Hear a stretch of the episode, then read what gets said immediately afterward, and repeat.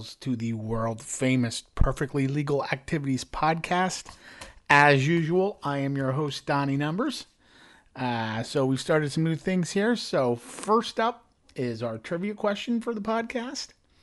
And this doesn't just concern football, it ranges all sports and maybe some other things at some time. Um, these five NHLers are the only NHLers to score 150 points or more in a season. Uh, two of them out there should be pretty obvious to you. Uh, I'm pretty sure you've heard of the other two, but that's only four. And the last one was aided by being on a line with one of the first two. Those are the hints I will give you. Uh, last week was a very average week picking games. However, it was a very good week to make money. Uh, we hit a college ticket and we hit a pro ticket, and that worked out all right. So it was six and seven in college and four and three in pro. But we got some money from the book this week for the first time in a long time. Uh, so the winning college ticket, we'll go over this last week. I had the Notre Dame money line. They beat Syracuse. Uh, Arkansas covered three and a half points uh, as a favorite at Auburn, and Oklahoma uh, covered one and a half points as a favorite at Iowa State. Uh, some of the other games we had, we had Navy who covered, who did not cover 13 and a half points, hosting Temple. Uh, Texas A&M did not win. Mississippi beat them. I had A&M on the money line. I had Baylor on the money line, and they won at Texas Tech. North Carolina beat uh, Pitt by more than three points, so that was pretty good. Uh, Missouri beat South Carolina, so South Carolina did not cover three and a half points as a favorite. I also had Cincinnati on the money line. They got beat by UCF. Kansas State uh, covered one and a half points at Oklahoma State, or hosting Oklahoma State. Kansas State uh, won this game by 46 and a half points, according to the spread. Uh, Louisville stomped Wake Forest. So Wake Forest as a favorite by three and a half points was a loser for me. Uh, and one of the worst games of the week, Miami at Virginia. I had Miami minus two and a half points as the favorite. Uh, that game finished 14 to 12 in at least three overtimes. Uh, it was all field goals, and then they went to that weird two point thing. So that did not happen. I lost that game by half a point. I forgot we had a Friday night special. Um, East Carolina beat BYU, so BYU did not uh, cover three and a half points as the favorite. The Devils beat the Avalanche, so the Avalanche did not win in 60 minutes. And the Islanders beat the Hurricanes, so the Islanders or the Hurricanes did not uh, win in 60 minutes. So that was an 0 3 Friday night special ticket. Maybe we won't do Friday night specials anymore. Um, and that takes care of everything that's not pro football. Our lunch table consensus last week for the NFL uh, Jacksonville did not win as a two and a half point favorite. Uh, Tennessee won by two and a half or more points against the Texans, and the Browns stomped the Bengals, so that wasn't good either. Our LTC pick went one and two. Uh, my pick was a Jacksonville pick last week, so that lost. Uh, Jimmy the Lock took Arizona plus three and a half. They got beat by Minnesota. Uh, the only winner last week was uh, Johnny Boss. Johnny Boss was on those Tennessee Titans uh, to beat Houston by more than two points. And Seattle beat the Giants. So Mike's uh, Mickey Worms's plus three for the New York Giants did not come to fruition. Uh, so we had some other tickets. Of course, we had a winner. Uh, we spent a little more money last week and we bought an extra NFL ticket. Maybe we should do that more often. Uh, my winning ticket had an over for the Cardinals and the Vikings of 48 and a half. Uh, the Dolphins and the Lions had an over of 51 and a half. That almost went over at halftime. And the Patriots beat the Jets by four or more points, so that was a winner for us. And then my last uh, few games here uh, the Falcons. Oh, yes, the Falcons game. That's right. Thought I was going to sneak a win on the Falcons game, and the Panthers scored with under 15 seconds left on a bomb and then proceeded to celebrate, get a penalty, and miss the extra point, and then lost in overtime only by three. Uh, I had the LA Rams on the money line, but the Niners went into Los Angeles and beat them and beat them handily. And we took the Eagles on the first half against the Steelers, and the Eagles covered those six and a half points with relative ease. So that was the week that was, and now on to our questions for this week. Answer my question! The question, jerk! Our first question comes from John from somewhere in Maryland. When do you throw away the cap for a can of shaving cream? When you first open it? When you finish the can? At some other point? Well, I first read this question and I'm like, well, you always got to have the cap or it's going to spoil. And then I realized we were talking about shaving cream. Um, and then I remembered that there are shaving cream cans like Barbasol that don't have caps at all. Uh, but for some reason, um, I keep the cap until everything is gone and I throw it all away at once. Never occurred to me to wait and uh, maybe, you know, throw it out whenever you want or, or anything like that. Nope, it's got a cap. Cap's got to stay with it until it's all gone. Our next episode, or uh, our next question comes from Jim from Elkridge. What is the best final episode of a TV series? Uh, I'm going to go with the Newhart, the new Newhart episode where his uh, where his show from Vermont was all a dream, and he woke up next to his his wife from the Newhart show from the 70s. That's a pretty good one. I always like the Cheers last episode. You know, none when when you reflect on it, none really stand out. Uh, I like the last episode of Parks and Rec. That was pretty good, but that was probably because it has a Traveling Wilbury song in it. But I think the correct answer here is the is the Newhart episode. So that's what I'm going to go with. Our last question comes from Mike from Pittsburgh. What's the go to recipe for pasta sauce in the Numbers household? So, uh, I like pasta. I like pasta a lot. Uh, I have gotten pretty good at making three different types of sauces uh, that the family all likes. So that's pretty good as well. Plus, I got a recipe for a pizza sauce that's pretty good. But my pasta sauce recipes like I said, the whole family likes them, so that's what I, I base my. I've gotten pretty good at them on. Uh, I make a regular old red sauce that's smooth. Uh, the base of that sauce is a can of puree and a can of tomato sauce, and then you just add some spices.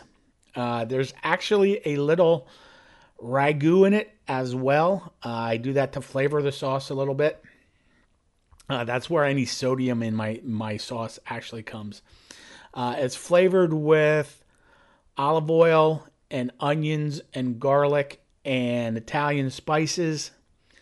Uh, I cheat a little bit. I add some Parmesan at the end to finish it off. That thickens it up a little bit, gives it a little more taste.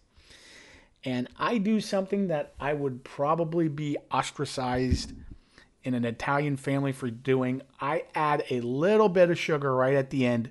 It cuts the acidity down a little bit. And anyway, we make a, a, a we make a rather large batch of that and freeze it. And then you have sauce for whenever you need it. Um, the vodka sauce is pretty similar.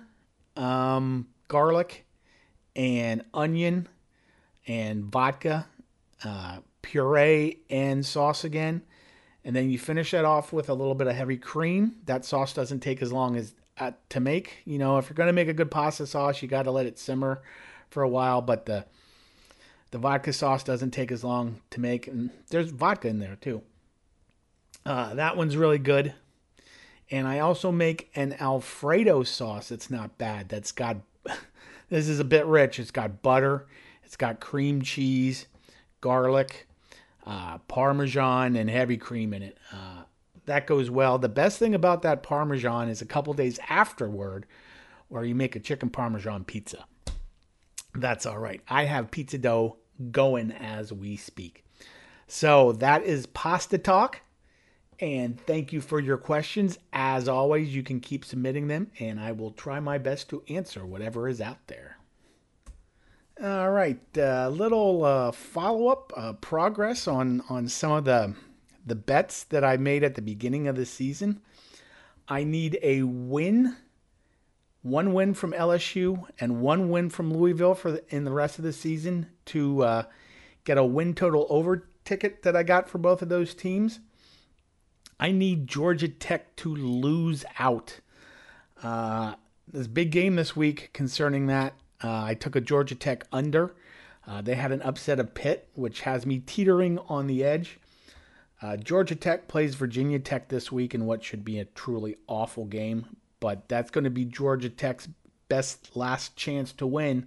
So we also we have to root for those Hokies this week and and make sure that that under will hit. Um, I checked uh, past seasons, and in past seasons, I went through the first week of December with the podcast. So I think that's what we're going to try to do here. We haven't missed a week yet, which is pretty good. Um, we are not headed to the book this week. However, we still need to pick games. Uh, so I'll just run down uh, some games here. I've got 12 college. Uh, these spreads are from last night. Kentucky is a one point favorite at Mizzou. I'm taking Kentucky. UNC is a seven point favorite at uh, Virginia. We're taking the Tar Heels to cover those seven points. This game is a pick 'em, or it was last night. We have uh, Texas San Antonio traveling to Alabama Birmingham. We're taking those Roadrunners of UTSA uh, just to win the game because it's a pick 'em. Um, I should really check the weather for this next game. If if you live in the middle part of the of the country, there's going to be some weather tomorrow. Should make for some fun football games. The Buckeyes are favored by 38 points at Northwestern. We think the Buckeyes are going to cover those 38 points. Baylor is at Oklahoma as a three and a half point dog. We're going to be on the Baylor Bears on this side. Uh, this game is a pick 'em two. Oklahoma State is at Kansas. Oklahoma State had a horrific week last week. We hope they're going to bounce back. And all they need to do is win this game because it's a pick 'em. Uh, the Utah Utes are hosting the Arizona Wildcats, and the Utes are a 17 and a half point favorite, and they're going to win by more than that. Clemson tomorrow night is a three and a half point favorite at Notre Dame. Clemson should take care of business and win this game by four or more points. Wake Forest, who had an awful second half last week, they turned the ball over eight times, travels to the NC State Wolfpack. The Wake is, or Wake Forest is a four point favorite, and they're going to win that by more than four and a half points. So we're taking the Demon Deacons here. Uh, UCLA travels to Arizona State. UCLA is a 11 point favorite, an 11 point favorite, a 11 point favorite. Uh, they are going to cover those 11 points at Arizona State. Houston travels to SMU. Houston is a three point underdog, but they are going to keep that within three points or maybe even win the game. And Texas A&M hosts Florida. Uh, I struggled finding a 12th game, and everybody I've listened to likes A&M in this spot as a three and a half point favorite hosting Florida. So we'll go with A&M. We'll listen to everybody else and see what happens. Our LTC picks for this week, we have competing LTC picks, which is okay because we are not going to the book. Uh, we'll get that game out of the way first. The Las Vegas Raiders are a one and a half point favorite traveling to Jacksonville. Uh, Mickey Worms is on those Raiders. I am on Jacksonville. Um, Johnny Boss uh, is picking those Miami Dolphins as a four and a half point favorite. When I looked last night, this was four and a half points. They are traveling to Chicago. I like that pick. I think Miami is easily a touchdown better than Chicago. And last but not least, Jimmy the Lock has already lost his pick for this week. For the second straight week, he has taken a. No, I'm sorry. For two out of the last three weeks, he has taken a Thursday night game. This time he lost. He had he had the Eagles minus seven and a half in the first half at Houston. Uh, the game was tied at halftime, 14 to 14.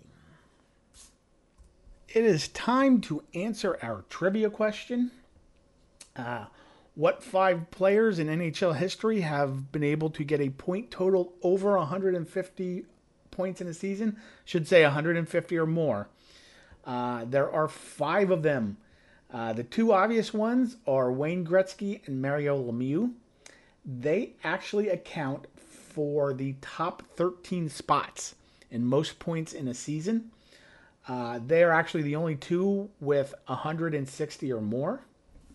But the other three that I know you're interested in uh, Stevie Yzerman in 88 89 for those Detroit Red Wings had 155. Next is Phil Esposito with 152 points for the 71 the 70 71 Bruins. And last but not least, Bernie Nicholls, who was helped greatly probably by the presence of Wayne Gretzky in 1988 and 89 for the Los Angeles Kings. So that is our show for the week. I uh, hope you enjoy watching football this weekend. You should probably get out if you're in the Northeast, as I think it will be a pleasant weekend to do things. Uh, but that's all for now. Remember to live your good life, and we will talk to you next week.